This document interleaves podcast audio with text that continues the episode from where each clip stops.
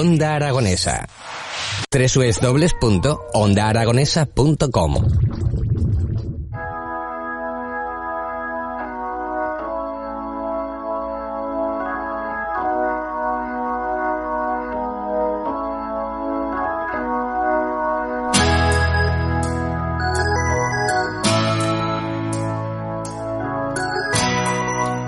Las 9 y 12 minutos de la mañana y estamos en Onda Aragonesa con nuestro primer invitado.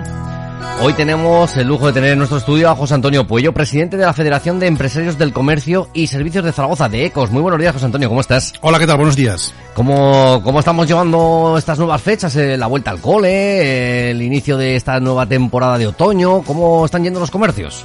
Pues hombre, lo estamos llevando de todas las maneras, menos con la normalidad que teníamos el año pasado. Hay incertidumbre, hoy, como todos sabemos, sale una encuesta en la prensa en la cual, pues bueno, la gente piensa que vamos a ir a un mayor confinamiento, a un mayor endurecimiento de las medidas higiénico-sanitarias que tenemos en el país. Por tanto, yo siempre digo que hasta que no se resuelva la crisis sanitaria no salimos de la crisis económica en la cual estamos inmersos. Pero en todo caso, dar un mensaje optimista, estamos tan mal que tenemos que ir poco a poco a mejor. Sí.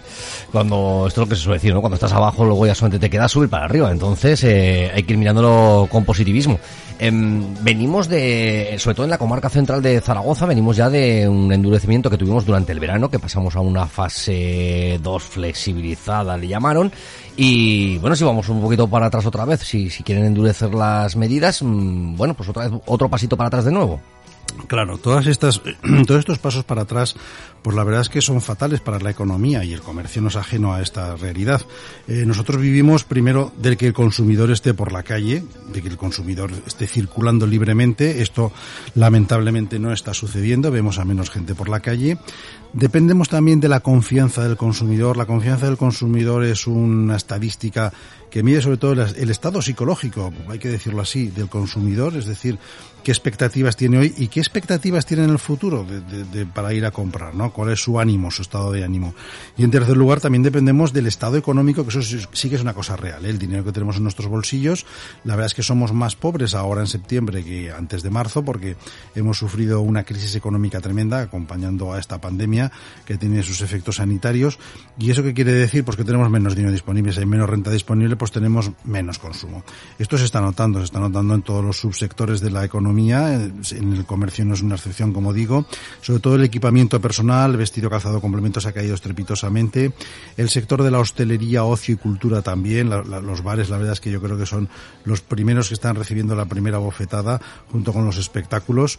Y luego hay sectores que también, paradójicamente, aunque podamos pensar que no, pues no lo están pasando mal, sino que incluso pues han incrementado las ventas. La alimentación es el caso paradigmático, es decir, ahora todos comemos en casa, no comemos ni en colegios, ni en fábricas, ni en hostelería, y por tanto estamos consumiendo más productos de alimentación en casa. Y hay muchos establecimientos de alimentación que lo que están haciendo es incrementar sus ventas porque evidentemente no están vendiéndole a la hostelería, y los mayoristas de hostelería por supuesto lo están pasando fatal, pero los detallistas en los mercados de alimentación pues la verdad es que no lo están pasando mal, es decir, están subiendo ventas, lo cual me parece muy bien derivado del cambio de hábitos de consumo.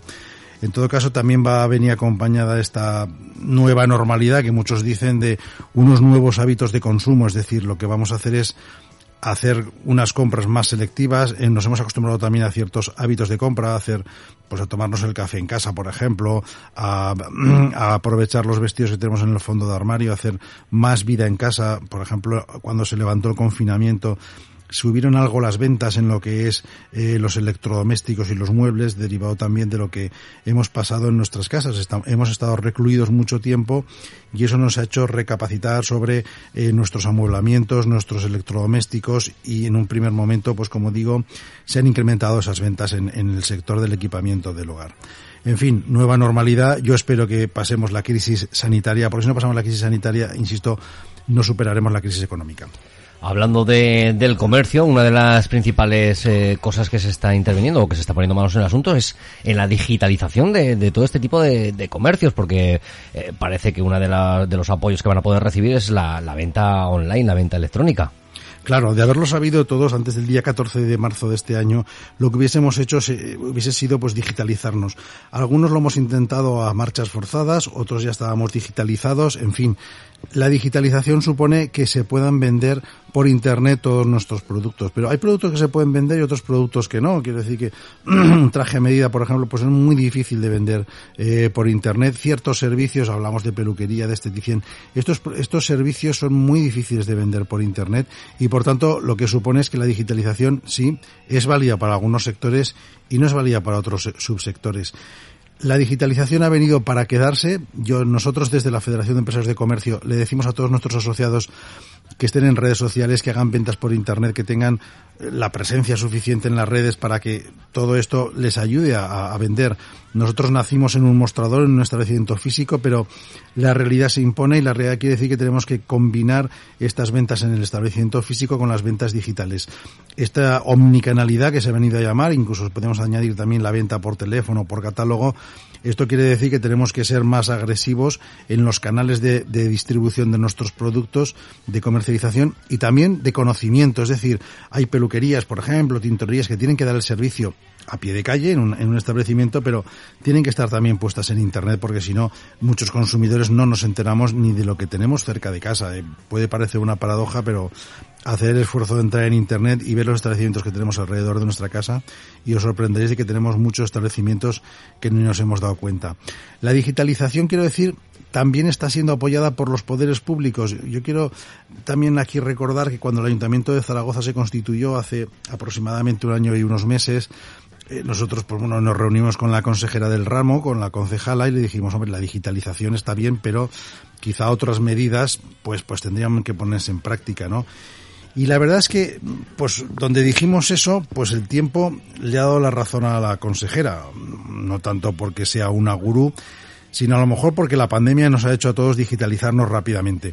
Y esto, pues, nosotros queremos decir que el Ayuntamiento de Zaragoza, pues porque se digitalizó en su momento e hizo también las cosas bastante bien en el plano de las tarjetas ciudadanas y todo lo que es la base fundamental para luego impulsar el negocio digital. Pues la verdad es que están por la labor. Ayer presentamos una nueva herramienta. Esa nueva herramienta yo creo que va a ser un pequeño revulsivo para que tanto comerciantes como consumidores puedan hacer compras entre los establecimientos. No solamente establecimientos, también hostelería. ¿Te está gustando este episodio? Hazte fan desde el botón Apoyar del podcast de Nibos. Elige tu aportación y podrás escuchar este y el resto de sus episodios extra. Además, ayudarás a su productor a seguir creando contenido con la misma pasión y dedicación.